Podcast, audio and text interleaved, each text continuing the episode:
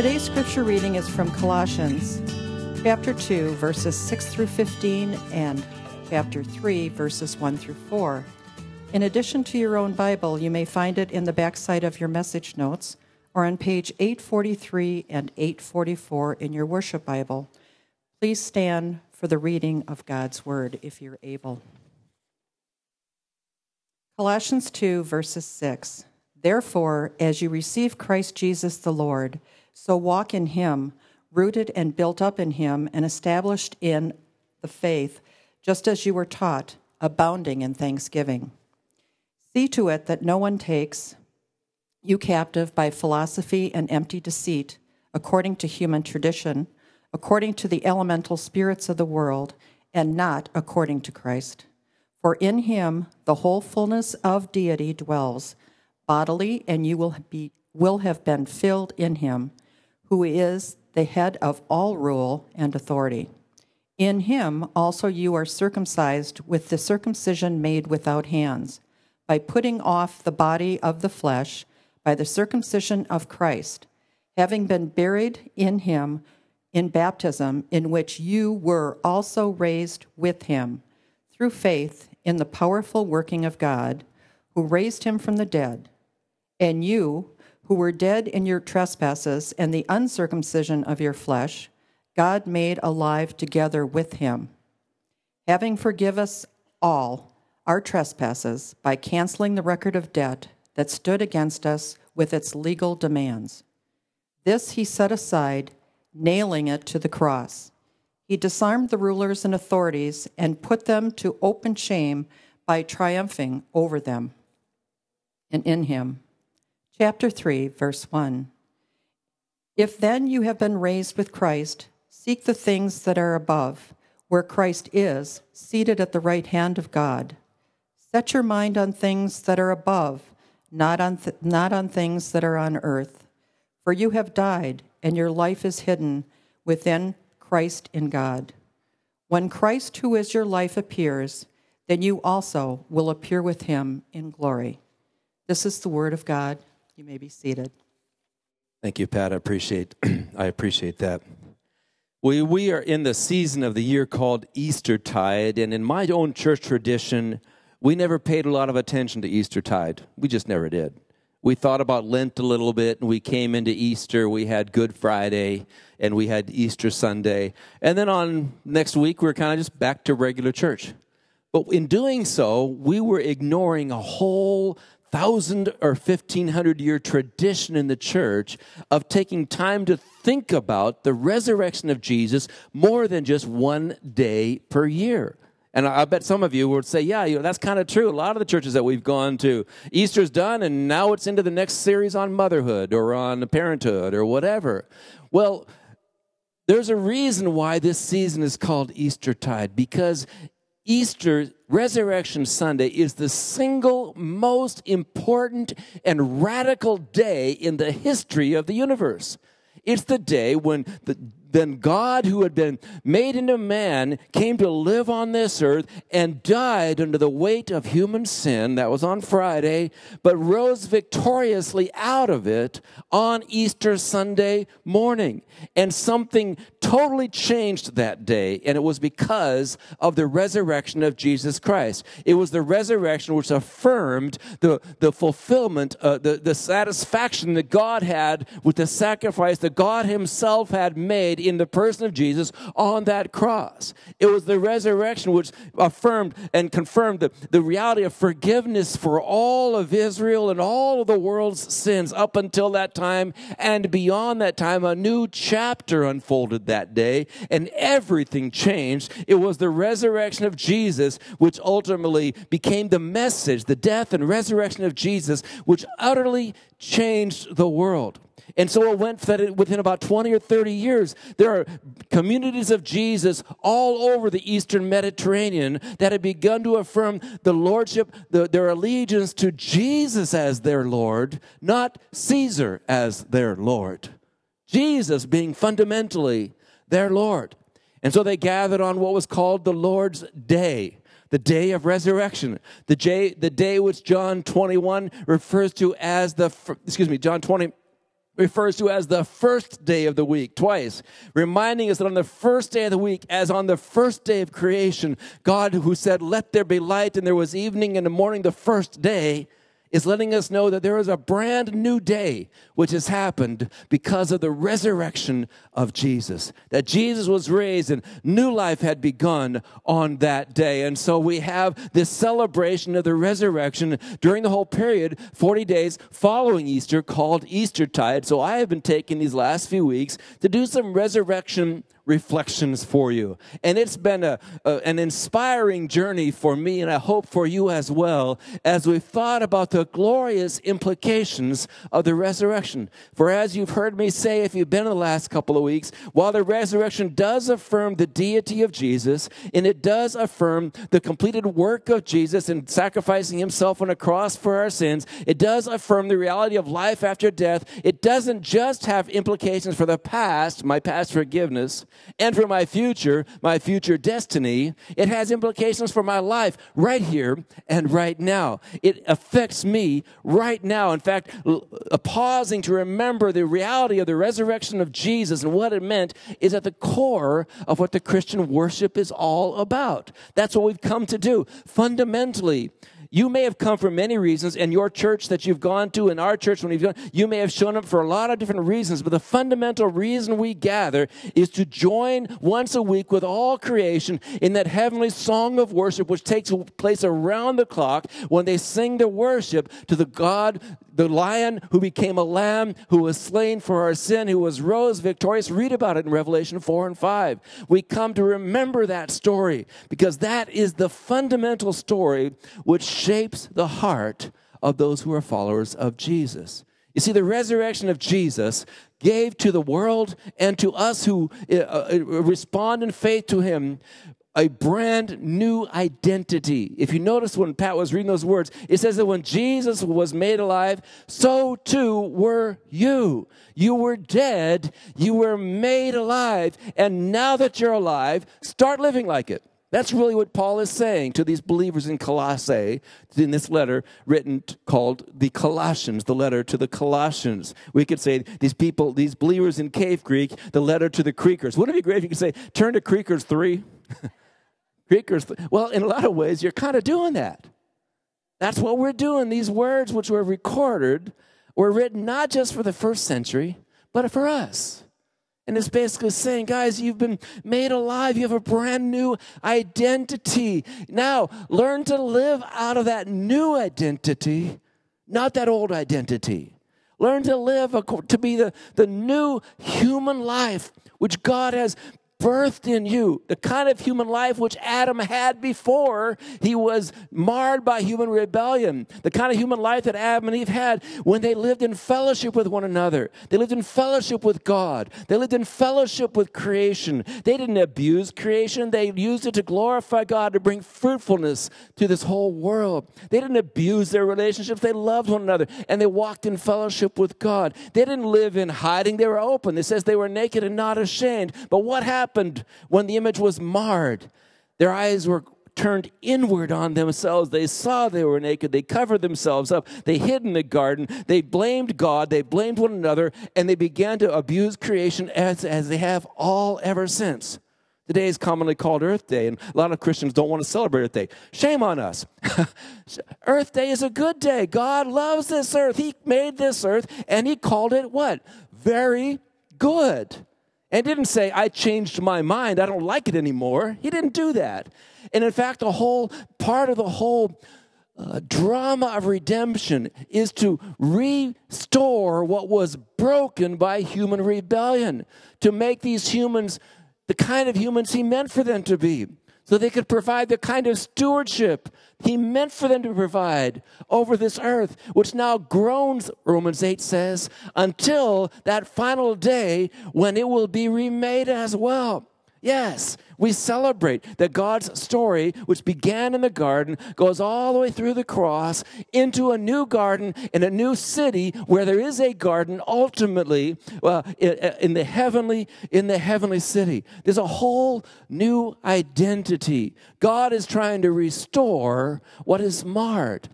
And so we have this little church there in Colossae who have not really had a background in the Jewish faith. They're not Jewish people, really. Uh, they're trying to follow Jesus and they're having trouble figuring out how to apply the gospel to their day to day lives. And that's what Paul is writing this letter for. He wants them to understand that the resurrection of Jesus, when Jesus was raised from the dead, they too were given a brand new life. So let's take a look at this text. This is sort of a, a, sermon that kind of has to do with this whole book in one setting, but I just want to give you a sense of it. And let's look at this, this text uh, under two headings today. Number one, Paul wants them to know their true identity. And now, number two, they, he wants them to build a new mentality. So to us, we would say, God wants us today to know our true identity. And out of that knowledge, build a new mentality. Know your true identity. In our section of the scripture, which, which Pat read for you, the last portion of it says, If then you have been raised with Christ, see the thing, seek the things that are above, where Christ is seated at the right hand of God. For you have died, and your life is hidden with Christ in God. When Christ, who is your life, appears, then you will also appear with him in glory. At the center of the identity which he is calling to them, calling them to, is an identity which is found in Christ. Like you might have said to your kids, as I did to my kids sometimes, I said, I don't care what all the other church people are doing. I don't care what all the other kids doing. You are a Gilbertson. And this is the way Gilbertsons act. They respect their parents. They don't go to movies their parents don't let them go to. I don't care what all the others do. What was I trying to do? I never actually said that. No, actually, I did actually say that. Hopefully, I said it a little nicer than that, but chances are I probably didn't. There were times when I wanted my kids to know that we had an identity, we had a family name, we had a way. We want to live life the Gilbertson way, right? The Apostle Paul was writing to them, You have a new identity, and your identity is found in Christ. You were raised with Christ. What is he saying? When Jesus was raised from the dead, you were raised up too. He's saying that's what your baptism reminds you of the resurrection of Jesus. You're identifying with him in his resurrection.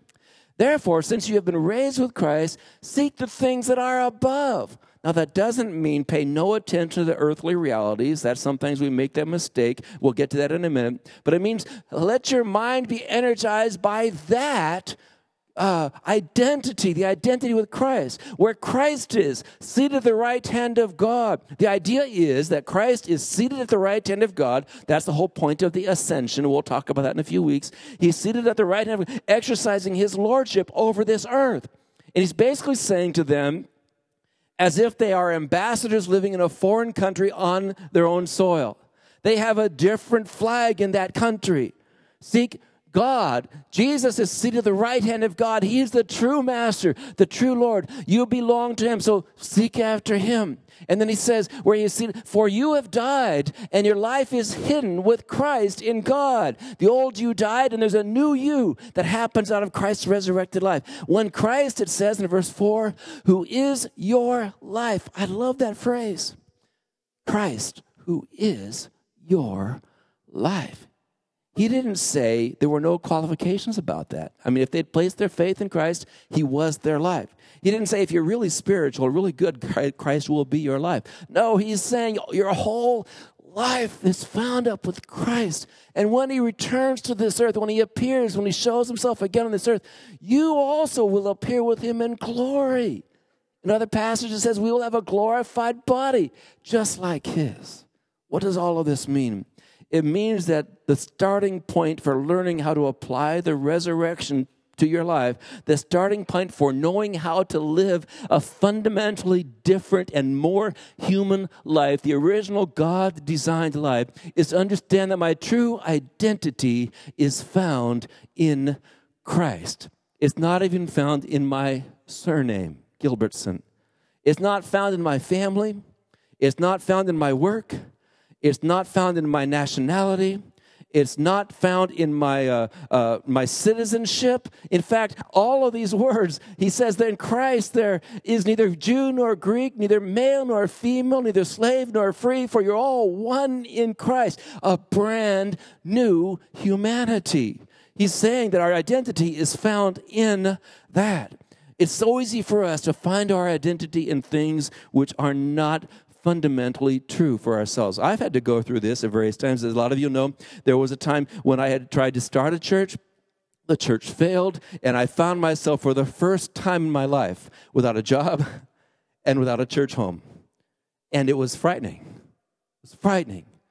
It was scary. I don't even like to think about it. And for a long period, that's how it felt for me. But it also forced me to ask myself hard questions. What is my true identity? Is my true identity found in the fact that people call me Pastor Steve? Is my true identity found in my vocation, in the respect that others might give to me? Others of you have found yourself uh, finding your identity in yourself as a, a, a, a healthy, uh, a healthy person, and you can just go out and do stuff. But now you found your health is deteriorating. Is your true identity found in your health? You see? The only identity which cannot be taken from you is your identity in Christ. You can have that even if Alzheimer's takes your memory of everything else. You can have that. And I find myself so comforted by that.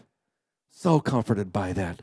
Because I've seen that happen in my family when I knew that there was no more communication that could happen person to person in the family. But I always believed that God was able to communicate His love. Always believe that. Be encouraged by that. The way I look at it, if I'm holding a six day old baby in my arms and I'm his mother or father or grandfather, or grandmother, I know that baby knows he's loved right there. I know. Even though that baby has no words to describe it, no way to express it, no cognizant impression of it, I know that baby knows that baby. I am able to communicate my love. And I believe that God is able to communicate his love to a baby as well, and that God is able to communicate his love even at the end of life when all other forms of communication seem to be gone. My true identity is found in Christ. From birth until death, it's all found in Him. And my identity is not found by the size of my bank book. A lot of you went through what I went through in 2008, 2009, when you found out that all your assets were kind of gone. Assets gone, income gone, right? And a lot of us had to ask ourselves is my identity found in my savings?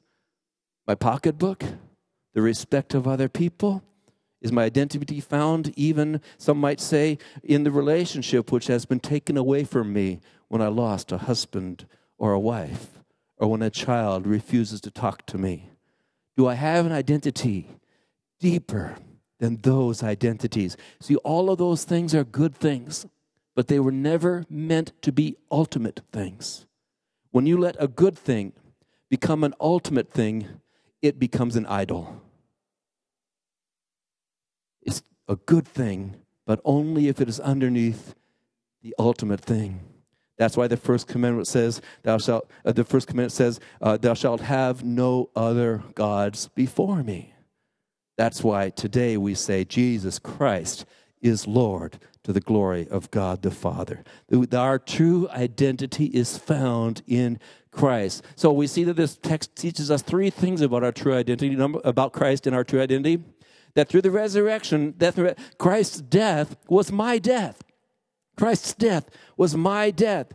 Chapter 3 and verse 3 For you have died, and your life is hidden with Christ in God. Or chapter 2 and verse 12 Having been buried with him in baptism in which you are also raised. In verse 13, and you who were dead in your trespasses and the circumcision of your flesh God made alive. There was a death that Jesus died on Calvary. And when I trust in him, I recognize that his death was not just for himself alone, but it was for you and me. My own, my own guilt for my own sin was paid for and judged there on that cross. His death was my death. The power of evil, which let's face it, you feel it in your life today. If you're a follower of Jesus, it has no real power over you. It has no, it died that day. You see, the Bible teaches us that when Jesus died, the old me was gone. There's a new me inside of me. And I see it often as kind of being like a seed planted in my heart that seems to bear no fruit just yet, but I had to believe it's there.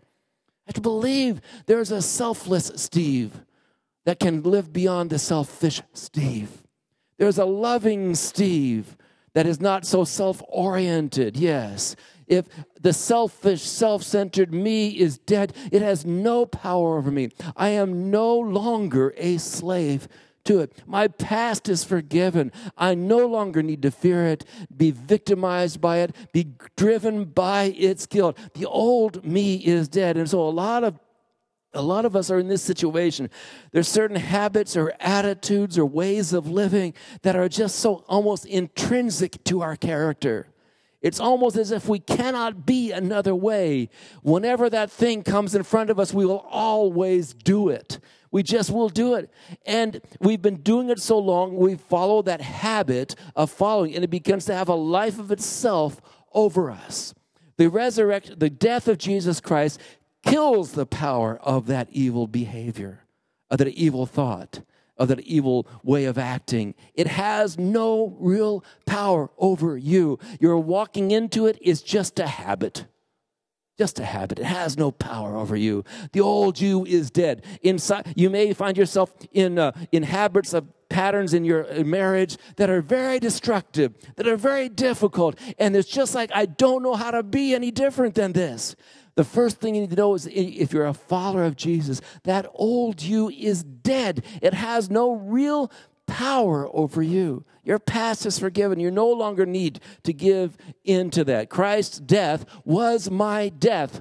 And secondly, Christ's resurrection was my resurrection. Christ's resurrection was my resurrection. If then, it says in chapter 3, you have then be have been raised with Christ. You have been raised with Christ. Seek the things that are above.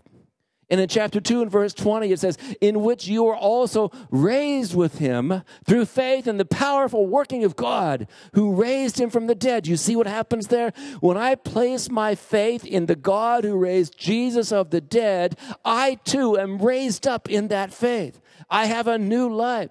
And you, it says in the next verse, uh, verse, uh, verse uh, 13, who were dead in your trespasses and sins and the uncircumcision of your flesh, God has made alive together with him. Think about that. God has made us alive together with him. That's what he says is true about my identity. I am a new person. I am not that person. I may have been living under the illusion of having been that person for all this time, but I am no longer bound by that. It's just a lie and it's ingrained habit, and God can help me to break that.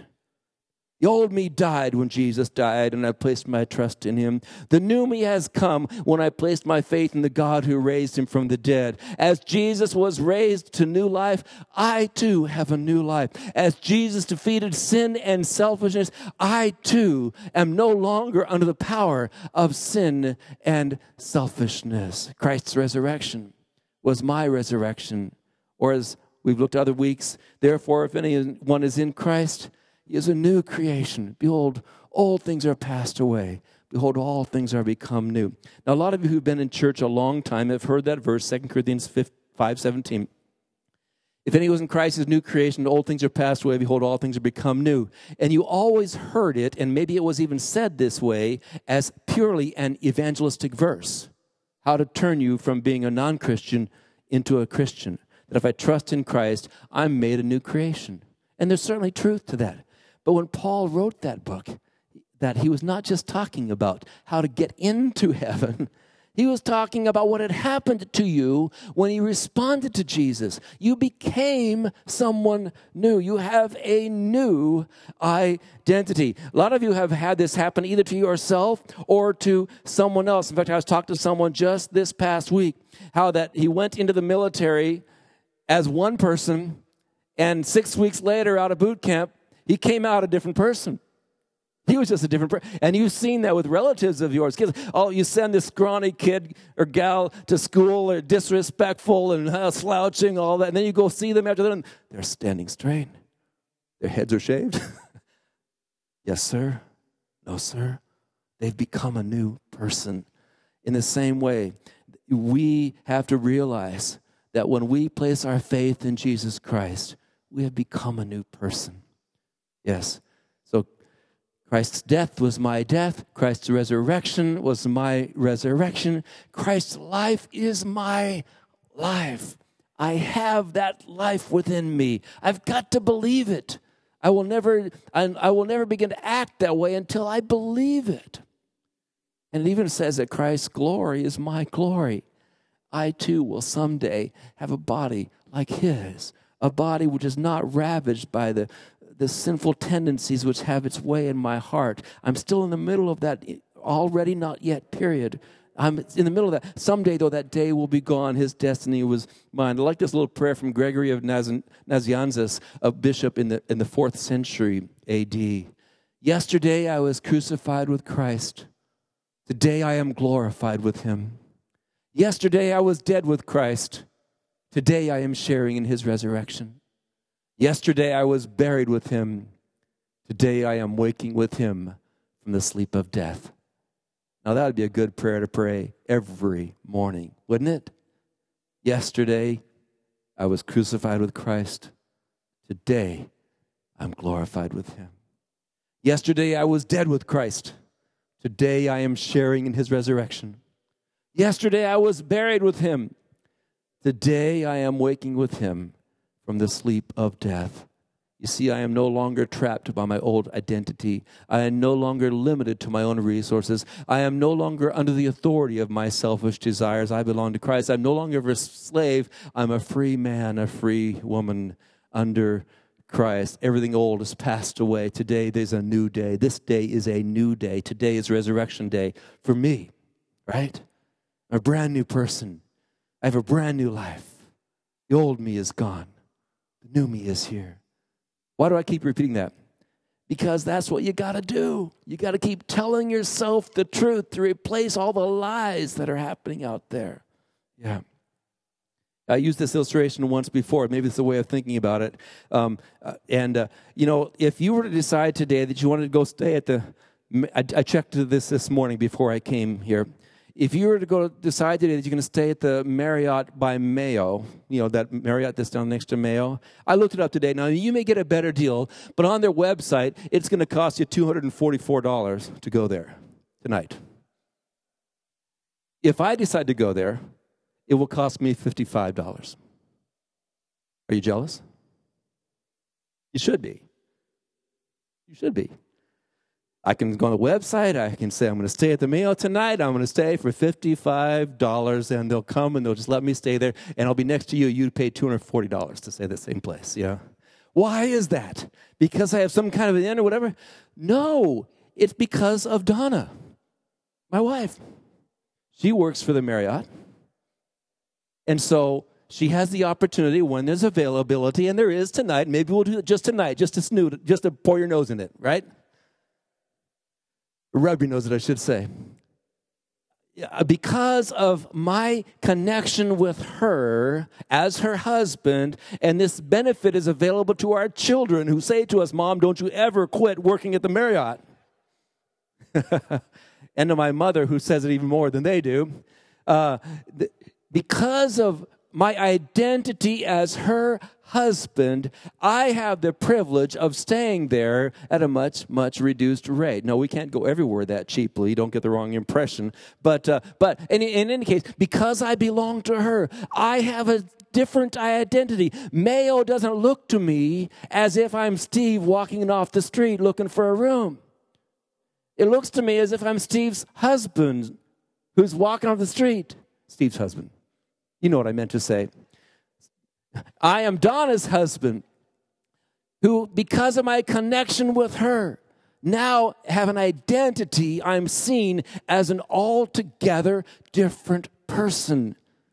And if you are in Christ, you have special privileges too. You have a new identity. You have a new life, a new family, a new future, a new inheritance. Everything about you is new, but it's not because of you. It's because of Jesus, because you're in Christ. In fact, it has nothing to do with you, it has everything to do with Jesus. So when you say to yourself, I have a new identity, I'm no longer that selfish person, you're not patting yourself on your back because you know it's not about you. It's because I died when Christ died and I, by my faith in him, have raised up in his life. I have a new identity. God looks at me with the identity of Jesus and I have all the rights, privileges, prerogatives, and ultimate inheritance of Jesus by the fact that my name is his name. In many ways, the challenge of living the Christian life is learning to believe who you really are, learning to believe it, that you have the opportunity to be a different person. And to do that, you need, secondly, then, I would say, to build a new mentality. To build a new mentality. Know your true identity and build a new mentality. Notice what is happening in those verses at the end of it. Some of you English people know that there's a difference between the indicative and the imperative.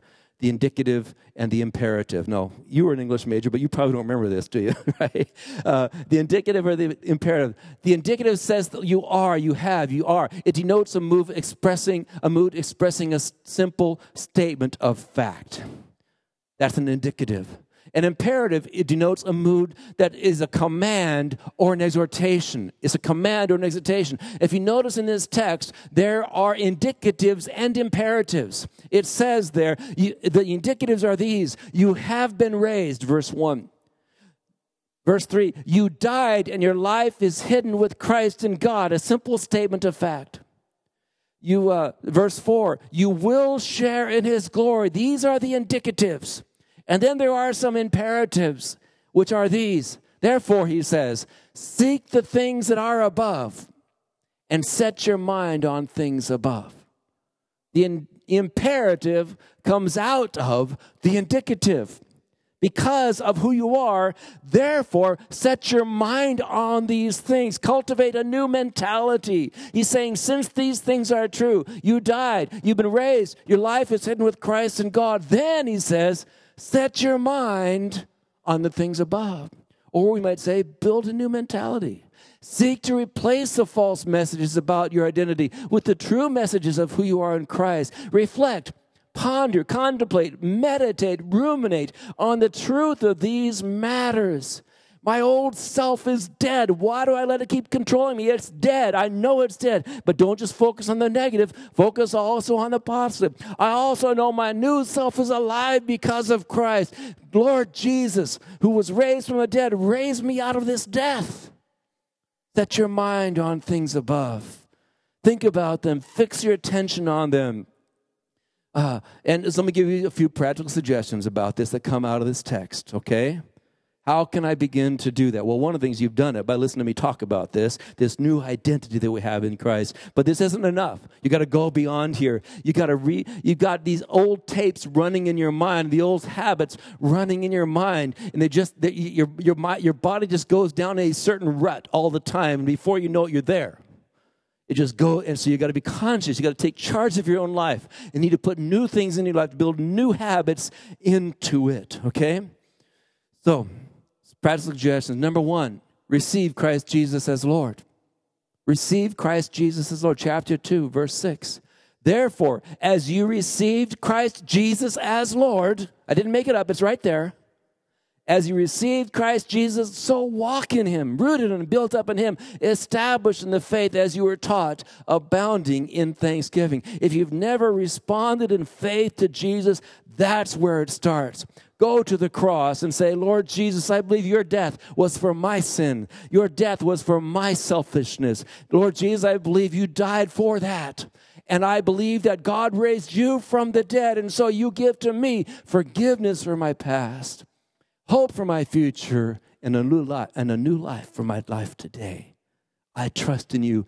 I receive. Or someone said to me earlier this week, a better word is the word surrender surrender to Christ Jesus as your Lord. If you've never placed your faith in Him, start there. Next, baptism. If you've not been baptized as an evidence of your faith in Christ, you did see that when she read it, chapter 2 and verse 12. Having been buried with him and baptized, in which you were also raised with him through faith in the powerful working of God who raised him from the dead. If you've never been obedient to follow Jesus into the waters of baptism, do that as the first act of your newfound faith in Christ. Or if you've been a follower of Jesus and have neglected that, do that. Obey Jesus in that respect. You will find it to be a meaningful and glorious experience, and no one has as great a baptism of service as the church at the chip. When we bring a horse trough in here and we throw you underneath it and hope you come out. No. Thirdly, get in a group. Find a group. The Christian life is not meant to be lived alone. Notice what it says. I didn't have space to print this whole text, but in the rest of chapter 3 tells about all these things we ought to do. But among them, the 13th verse, he says, bearing with one another, and if one has a complaint against one another, quit the group. No, no, no. That's not what it said. That's what we do, right? I, we get into a small group and we and we start to have to bear with one another, and so we say, "I'm going to find another small group." No, the whole point of being in a small group is to have people who make you upset so you can get over it. That's not exactly true, but it's partly true. Bearing with one another. Uh, and if anyone has a complaint against one another, forgiving one another, as the Lord has forgiven you. Oh, you only had to forgive as much God forgave you, so you can stop someday, right? No. Forgive like God has forgiven you.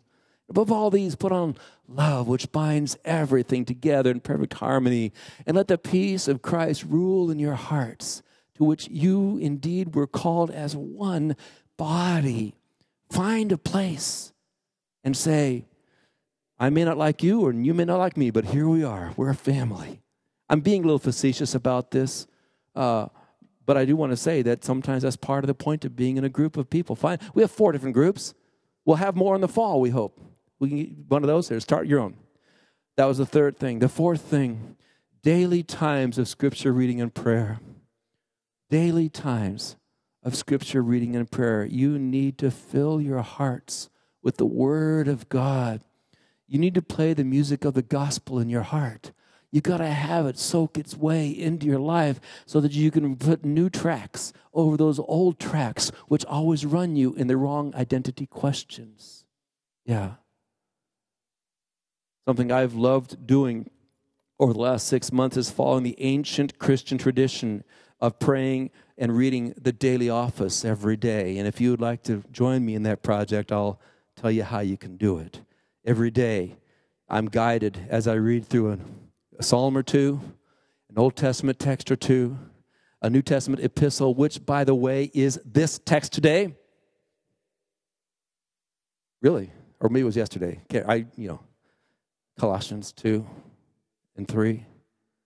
It was yesterday now that I think of it and a New Testament gospel every day, every day, and read prayers. And, and it's something that's been meaningful to me. If you want to do it, I'll tell you how. That was the fourth thing. Fifth, corporate worship. Look at what it says in chapter 3 and verse 16. Let the word of Christ dwell in you richly, teaching and admonishing one another in all wisdom. And here it is singing psalms and hymns and spiritual songs with thankfulness in your hearts to God. We have such a beautiful picture of worship here. It involves singing. You know, even though the sermon is important, it's not more important than the sung scripture. I guess I'm not going to go very far. I'm stuck in here. Um, than the sung, than the sung scripture singing psalms and hymns and so songs we need to sing the songs about the story. My heart has no desire to stay where doubts and fears and fears dismay. My right? I forgot you know that, that line was great. I thought i was just sang through it let the word of Christ dwell in you richly. That's the scripture. We read the scripture at least twice every Sunday. And the sermon which teaches the scripture, it says, admonishing one another with all wisdom. And us having those teach the scriptures among you. And then also spiritual songs with thankfulness in your hearts. You know the word for thankfulness is? It is the word Eucharist. You know what the Eucharist is? It's the giving thanks. You know what it talks about? The thanks we give for the sacrifice Jesus gave, which is how we'll close our time here today. That's why at Church of the Chip, we have the Eucharist every week. We close with the Lord's table. It is our act of having an altar call every Sunday where we come before the one who gave his life for us and we thank him for what he did. And when we take the day, we will eat the bread and the cup, and we will be reminded that the bread and the cup in his death, our sin nature was done away with as well. And as he was raised from the dead, we have a new, a new life. So I invite you to think on these things to make sure that you have received Christ as Lord, that you have been baptized in obedience to Christ, that you're part of a group of people who are learning how to love one another and study the scriptures together, that you have a personal daily time of scripture reading and prayer. You know, my, my recommendation is don't, don't read scripture any more often than you eat. Don't get too carried away. But always read it as much as you eat. Okay? So that's a good rule of thumb. Okay? And uh, in the message, and then the coming together for the, the, the, the, the, worship time together. These are such important, they're part of the natural rhythm of what it means to live a Christian life. This is what it means that since we have been raised with Christ, we seek the things that are above, where Christ is, sitting at the right hand of God. Let's have prayer while we close. Lord Jesus, we're grateful and thankful that while the old self still hides away in the corners of our lives, it has no ultimate power over us. It does not have it. It's a lie. And yet, the more we give into that, the more it begins to become true by default. But today, as we have the Lord's table, we respond in faith to the death of Jesus Christ, wherein our old self was died, and the resurrection of Jesus Christ, wherein our new self was made alive through Jesus Christ.